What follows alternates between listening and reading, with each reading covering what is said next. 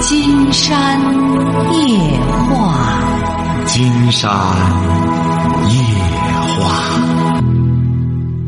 晚上好，听众朋友，我是您的朋友金山。喂，您好，这位朋友。哇，金山老师你好。那我们聊点什么？啊，我想跟你聊聊我这个儿媳妇的事。她现她跟我儿他两个结婚五年了。嗯。啊，一个小小小妮儿，也能聪明能漂亮的。俺这个儿媳妇的，一开始刚结婚他那两年，他是能安稳。他这个他这个年吧，他就在外边你胡乱他呢胡搞。你儿媳妇，你儿媳妇是什么文化？嗯，他们都是本科毕业。学什么专业的？啊啊，他都是县城的大夫。县城的大夫，你儿媳妇，你儿媳妇是大夫啊？啊，大夫。你儿子呢？我儿子是那个是这个是这个公务员。你儿子是公务员，你儿媳妇是大夫。对，儿媳妇是大夫。啊，怎么了？怎么胡乱他？你说的是？他都，哎呀，他都是说是他爹、他他妈、他爸爸以后，他妈是那个教师退休，他爸爸是这个院里的，是那是医院的，还是个副院长的，现在没退了。啊。通知他这个闺女在外边胡乱腾。啊。甚至是说不好听，他这个爸爸都给他都给俺这个儿媳妇都都都都都不要脸，他都给他不给他爸爸，他两个都都都都都都他都都都好意思的。俺这边他们这有一些人都知道，现在都已经都知道了，他爸爸都都都都都给他闺都给他闺女下手。他才三十，俺这个儿媳妇今年。啊。啊，他爸爸都是五十二岁、五十三岁、五十多岁。你说怎么整法的？你说？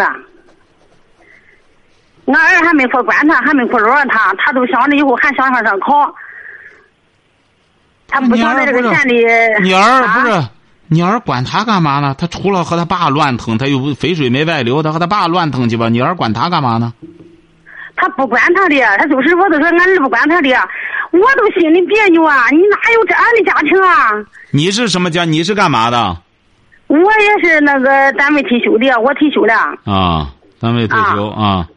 不是，你怎么知道你这儿媳和他爸爸乱腾呢？你是从哪儿是疯传的还是什么？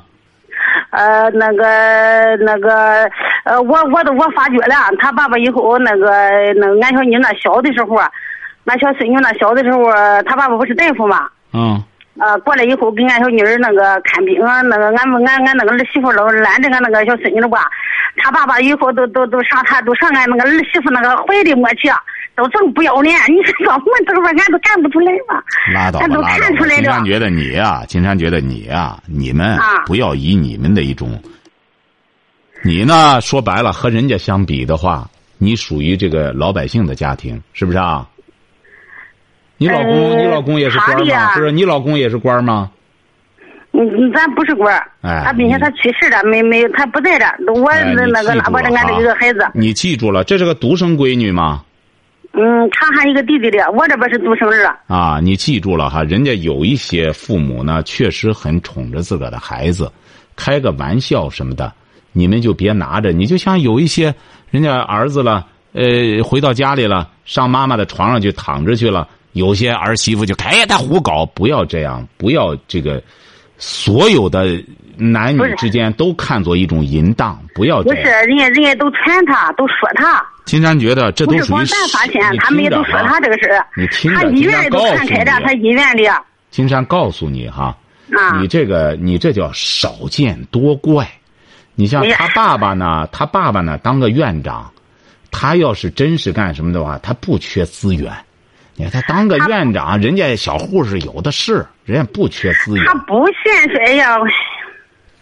金山觉得你这个当婆婆的，儿子用这个给我急。您您要非得给您儿搅散了，金山觉得您儿再想找这么一个，再想找这么一个清新的儿媳妇，可能不好找了。这个说白了，他妈是老师，他爸是院长，哎，这什么都不用他们都退休了，他们的就他们那种，哎呦，他虽然说是文化水平。我也是中专毕业。不是您什么意思呢？不是您什么意思吧？您什么意思啊？您就是我什么意思？我就是说这以后他都在外边胡搞，咱都这样，以后叫他在外边胡搞，这心里他不舒服啊。不是你说我一个孩子一天天长大了多丢人啊！你主要出去喝喜酒去，人家都说俺出去喝喜酒去，行啊，人家都人家都说你要那媳妇想怎么怎么着，你都这样说俺。你要想败坏他呢，您就败坏吧。金山，反正的，反正的，你这干什么？你愿败坏，你就放开败坏吧。金山也不插话了，想怎么败坏怎么败坏，反正你对你的行为负责任。人家要起诉你，金山可是给你讲了啊，金山不是讲过一次了。你比如说，要对方听出你声音来了，你人家起诉你，现在这法可是管这个，你看了吗？他在《金山夜话》里就这样说我，说我和我闺女怎么着怎么着的。那你到法院里把你叫去，可得让你出证据，你拿出证据来。您这就是对人家的名誉的诽谤啊！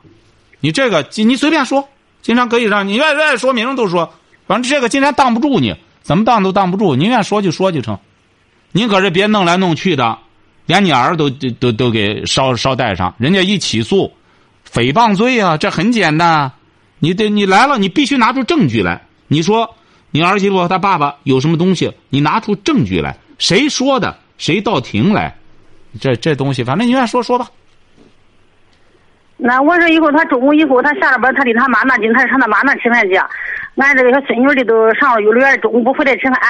我那意思是的，么的，我说我中午在家里，我你中午上家来吃，你别在恁爸爸那边吃饭了，你中午家来吃饭。他不家来，嗯，他不家来吃。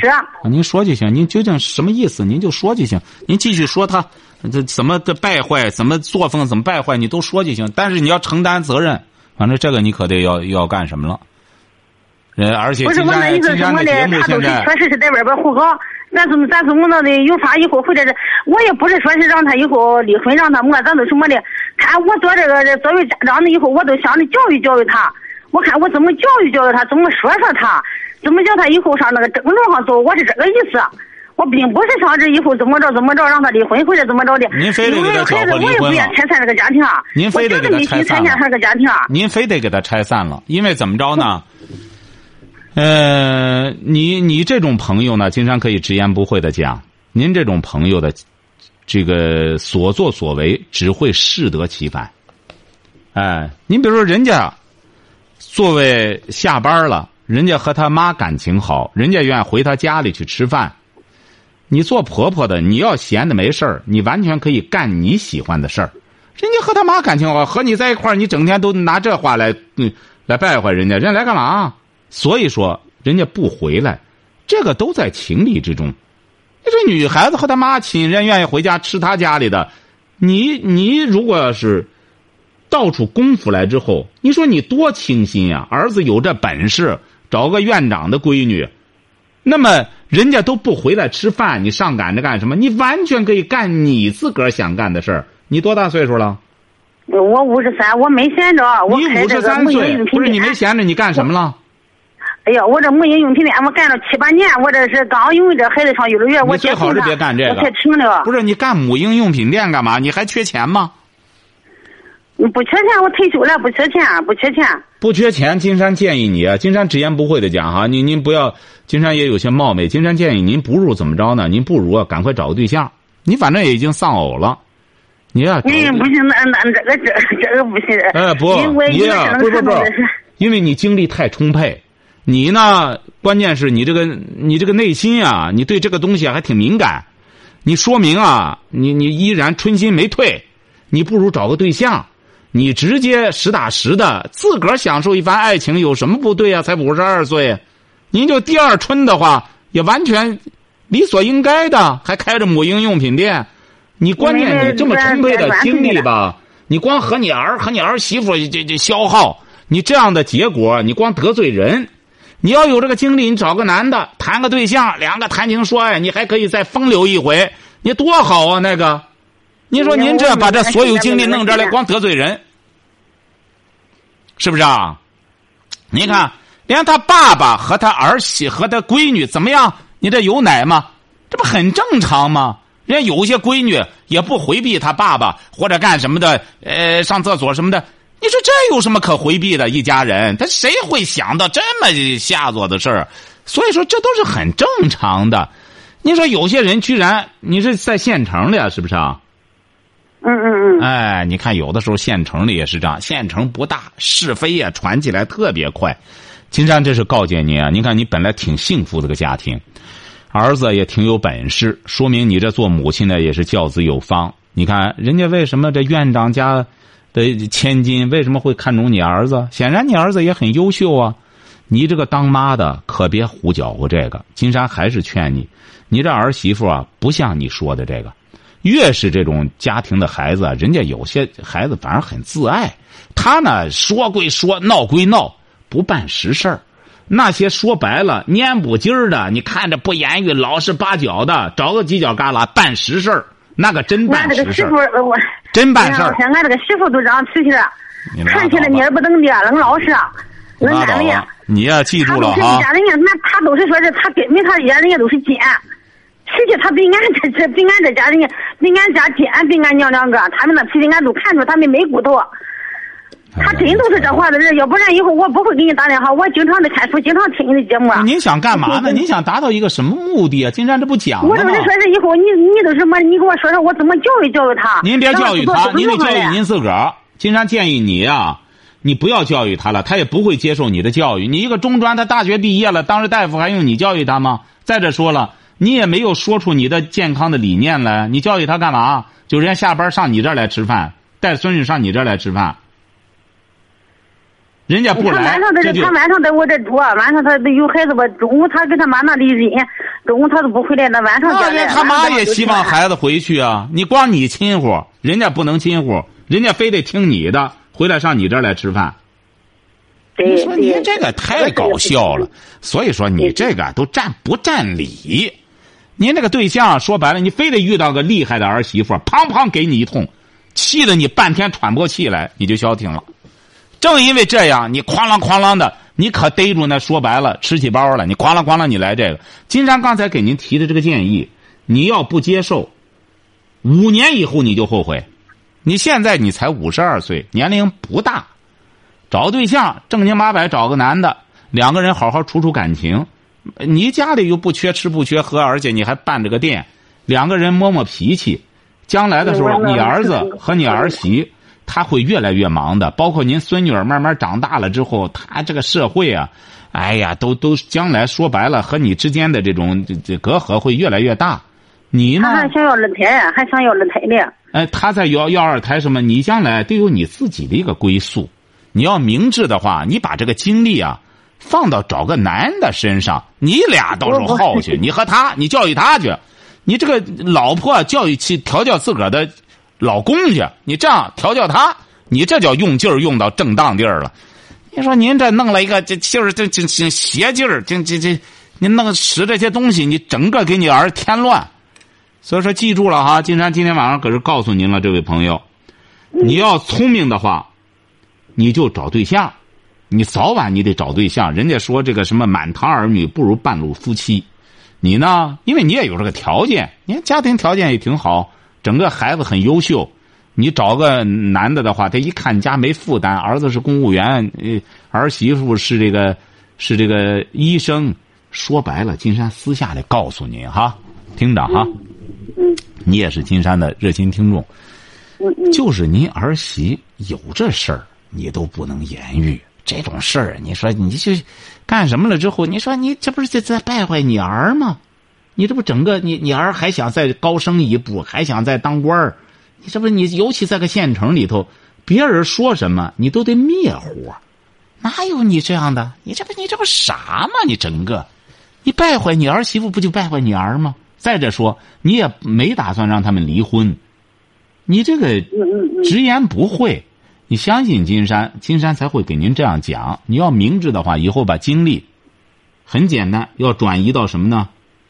找对象上，你这时候说白了，卖着妇女用品商店，看到哪个男的或者怎么着了，你觉得不错的话，给他眉来眼去的，你感觉一下多舒坦。到这 岁数更会了，哎，到这岁数玩这个更溜。你看你这，你该使劲的在这不使劲憋的这么难受，整天光光琢磨着光光这意淫，你这个啥意思啊你？你说你五十二补的又不错，精力充沛。你现在按照按照新的这个年龄这个分界的话，按照世界新的年龄分界的话是四十五到六十五，这都属于中年人。你这离着到这准老年还早着呢。你说你这，你说你在这个时候整个准备，这准备一个人守寡，整个干什么？你这练什么招呢？又不是说政府鼓励谁守寡，将来这个这这立贞节牌坊，你说你鼓捣这干嘛呢？你没那意思。你又蛮心蛮心，你看连连连连连连,连亲家摸闺女一下什么你都看得仔不心的，你看你这么关心这个，自个儿你你看自个儿既然有这想法，就去实施啊！记住了啊，找个找个对象。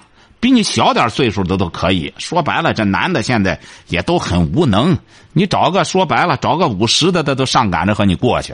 你说你何必呢？你说你有这劲儿，你找个老公，两个人花前月下的，搂搂抱抱，接个吻，亲个嘴儿的，多舒坦。整天光胡琢磨这干嘛？我就我那个传统的那个那很传统。你拉倒吧，传统反而你才得嫁呢。你按照传统美德的话，你得正经八百的找个对象，别整天琢磨别人。你琢磨别人，这才不是传统呢。你说你丧偶了，又不是说你你说我还有对象，你丧偶了，教育的孩子也不错，孩子都成家了，孙女都有了，你才五十二，你找对象不正当防卫吗？谁能说出个不字来？找哪儿的都可以呀，晓得吧？找个对象，哎，礼拜六了，礼拜天了，你俩到他那儿去住着，是不是？啊两个人男欢女爱的，多舒坦！你这不傻吗？整天在家里，在这里，这这出这劲儿，晓得吧？好嘞，再见啊！嗯，嗯，再见。好嘞。喂，你好，这位朋友。哎，你好，是金山老师是吧？没错，我们聊点什么？哎，你好，我是那个内蒙古 赤峰的，我是那个开武术馆的。啊，你是开什么的？你是开不是？您是开什么的？武术馆。啊，开武术馆的啊，说吧。啊。嗯。呃，就是我那个啥呢，就是有这样一个想法，就是那个让这个孩子在学习武术、强身健体的同时，然后传承咱们中华民族的传统美德。嗯。尤其是跟那个武德这个比较沾边的这种的。嗯。呃，但是我的这个口才啊，还有表达能力不是特别强。嗯。嗯，你说我是在哪个方面这个来强化一下自己呢？嗯，你本身是上学上到什么时候呢？我本身是上到大专嘛。大专哈。嗯嗯。但是我是学理科的。嗯，这没关系，这没关系。金山觉得你这个挺好，你现在这个想法挺好。我们的确是现在我们这个民族呢，应该说传统上就有也也有尚武的一面，是不是啊？强身健体嘛。呃，他因为是文武，我们我们这个民族它是有文圣也有武圣啊。啊。呃，自古以来也是除了文状元也有武状元。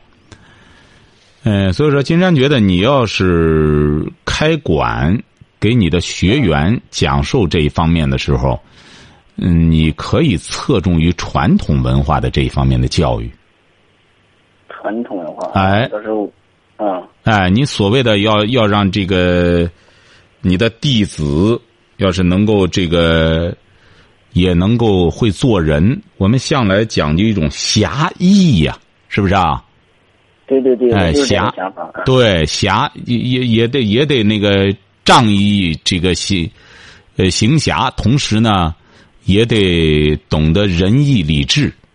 所以说，金山觉得你可以这样，就是，呃，不一定复杂。我们现在学东西啊，不一定上来就非要学《论语》啊、《大学》呀、《中庸》啊，不一定非得去直接去读这个四书五经。啊，你比如说。就像我们国家现在就这个《弟子规》而言，是不是啊？哎，你比如说就《弟子规》，包括《三字经》，这些呢都属于这个古代的这个启蒙的教材。但是我们千万不要认为这些启蒙的教材啊，呃，就好像是就是呃没有学问一样。这个古代这个秀才，说白了，我们现在这个。这个很多教授什么的也都赶不上古代这个秀才，因为他这个古代这个秀才琴棋书画，包括这个诗词歌赋，嗯，他都他都全通着。你比如说，我们很多这个过去这个秀才写的书法，到现在的话就是大书法家了。哦，哎，所以说他们过去编的这些教材，你像编的这个，呃，启蒙教材《三字经》也好，《弟子规》也好，它都是把圣人所讲述的道理浅显易懂的，通过这些教材来传输出去，晓得吧？啊，哎，实际上这些教材通俗易懂，但他所讲的理念，却都是圣贤的理念。你比如说，你就光把这个《弟子规》，要能够让您这些学员学好的的话，您的学员金山觉得做人应该就没问题了，哦，忠恕孝悌他就都明白了。你说他将来出去之后，他学一身本事之后，他就知道该干什么。除去这个强身健体之外，是不是啊？还要出去。现在我们也不能讲过去出去行侠仗义，这也不成了。你比如说前段时间发生一个事儿，就是一个小伙子呢，一个一个小伙子啊，呃，就是相当于就是他们都是同龄人哈。哦哦，啊，一个小伙子去这个戏这个猥亵一个女女生，一个女孩儿就在街上呢，可能那个女孩儿就推推搡搡的，这个小伙子呢就过去摸索他什么的，哦结果两个两个小伙子呢也是小孩儿都是十七八小孩儿这两个小孩儿呢就是练武的，就是你说的这种在这种班里学这个的，哦，过去吧就阻止这个十七八的小伙子，说那意思你们干什么？这小伙子呢，现在这十七八小伙子都都都挺横，晓得吧？一看你还管我呢，你管得着吗？就给这俩动手了。他不知道这俩呢是练武的，这俩你想想，得得得有五八超，一脚过去，他根本不用给他伸手，一脚过去，关键是正好踢蛋上。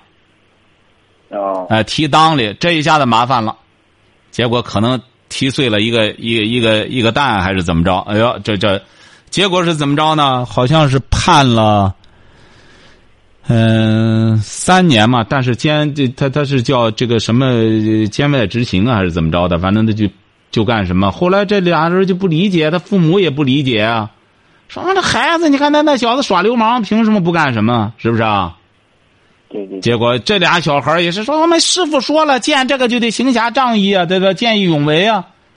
那你现在你过当也不行啊！你你见义勇为，你人家说白了和那女孩子这样胡胡了，那女孩子现在有些女孩儿啊，说白了也不自爱，你说是不是啊？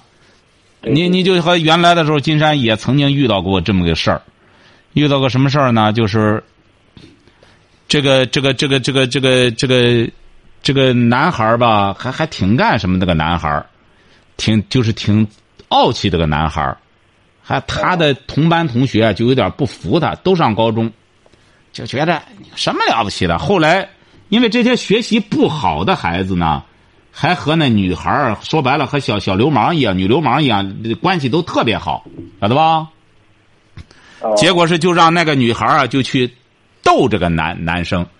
你想想，夏天，这个女孩主动的敞胸露怀的，这个女这个男生他再是柳下惠，他也经不住这个，结果就就干什么了？就就过去和他搂搂抱抱。哎，这俩来了，就耍流氓，哐哐揍了一顿，揍的也防卫也是过当了。后来公安人家把这俩弄起来之后，我就说他耍流氓怎么着的？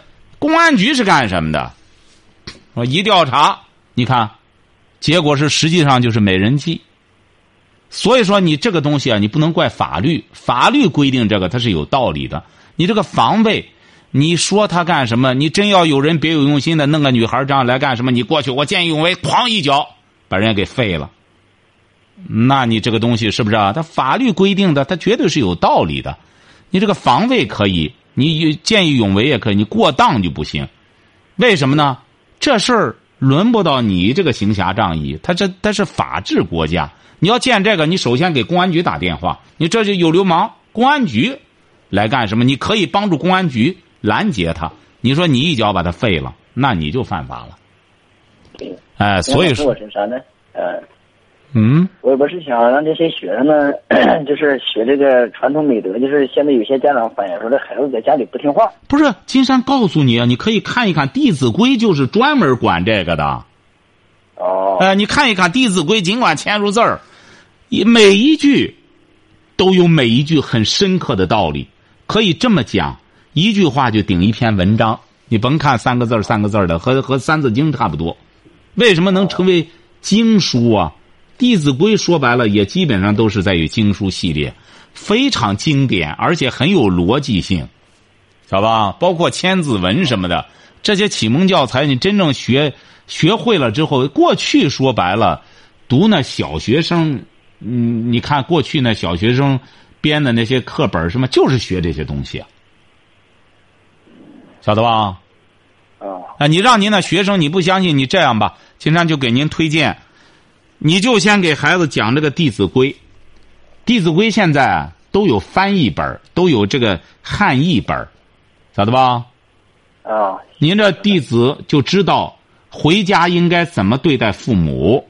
父母叫他的时候，不能叫上十声八声的不答应，晓得吧？因为《弟子规》上也说了，你交朋友得交干什么的？啊，得交呢有道德、有学问的人。这就是金山老师啊。嗯。我看就是，因为我们这个市里面，就是那个赤峰市也有很多这个小的武术馆，就比如说有些个跆拳道馆，他就是走这个。路线，他是教的就是这个《弟子规》啊，一系列的这些东西。但是呢，我呢就是我们这边是啥呢？武术馆它是，就是包括就是主要是以散打，还有那个格斗为主的这种的，以主线路的。嗯。呃，就是在看他那个就是《弟子规》之类的，是不是有点那个重复了这种感觉呀？那那那那没有，经常给你举个例子哈。嗯，经常给你举个例子，您说自古以来，自打科举考试之后，一直到了清朝末年，一直到清朝结束，中国一直是考什么课本一直考这个状元，一直考什么？就是四书五经。啊，那您这一说的话，那这个省学四书五经，那个省学四书五经，这不都重复了吗？你像我们国家现在包括考大学也是这样，全国。基本上小学的教材、中学的教材、大学的教材，哪个专业的基本上都大差不差，都差不多。嗯嗯，这就叫公共教育。公共教育就得是一样的。你只有教这种，你比如说，人家学《弟子规》，你的学生也学《弟子规》，才能和人家接轨。你这样才能适合一种公共道德，晓得吧？哦啊，人家学《弟子规》，你这不学，你就不懂啊，是不是啊？你不学礼，你怎么知礼节呢？所以说，再者说了，同样的课本有不同样的解读，晓得吧？别看同样的旅程，但是怎么着，不一样的视野。你别很多朋友都去过美国，那么他跟了我们这个团去过一次美国之后。他觉着不虚此行，因为我们上次去美国的时候，还是一个厅级干部，一个厅级领导。他说：“我去美国，我都在美国待了这这呃这这待了就好几年，我去干嘛去？呃，待了大半年，我去干嘛去？”他爱人是个高级语文老师，他说：“我就要跟着金山这个团去。”那么去了之后，那么他先生最终还是说的不虚此行。为什么呢？因为他和我们这团里的队员是不一样的。那么他跟着同样的旅程，视野是不一样的；同样的国家解读是不一样的；同样的《弟子规》，那不一样的老师，那解读出来就不一样。这就叫圣贤的著作，他是仁者见仁，智者见智。为什么呢？因为他博大精深，晓得吧？哦。你比如孔子同样的一句话，说“学而时习之，不亦说乎”啊？你可以看一看。很多人都有不同的理解，那么孔子还有还有呢话，还有记录孔子话的，还有你比如说说呃这个呃为女子和小人怎么着难养也，南阳也，难养也，那也是有不一样的解读。那么圣人究竟是什么意思呢？那不一样的人，他有不不一样的理解，晓得吧？啊，所以说，一定要记住了，教材呢不要标新立异，就是国家提倡的、正式出版的这些书，就是你要让学生学的东西。你说我非得弄一个在别地儿找不到的，那不行。你像《金山夜话》办了二十二年了，讲的基本上我们都是以传统文化作为一个基础的一个文化积淀，来给大家传传扬。那它重复吗？它和别人并不重复。同样的问题，你怎么去解读，那是不一样的。哦，晓得吧那个就是那个，钱老师，你说那个就是你那个微信公众账号是打字还是输入那个拼音呢？金山白话，我听听众说是，呃，汉语拼音这个汉字都可以，你可以输入汉语拼音，不行的话再输入汉字也可以，就是金山白话，好吧？啊，啊、有什么问题我们可以在里头交流。你在教授学生的过程中，学生有什么问题？你有多少学生啊？有有多少学员啊？我现在大约有一百五十多个。可以，金山非常感兴趣。你这样，你在教授的过程中有什么问题，你也可以在金山白话的那个微信公众订阅号上，你一说我是赤峰的开武术馆的，你有什么问题，在上面金山也一定见了以后就回答，好不好？啊，好的。好了，的祝你成功哈！好，再见。哎，嗯好哎，好。好，今天晚上金山就和朋友们聊到这儿。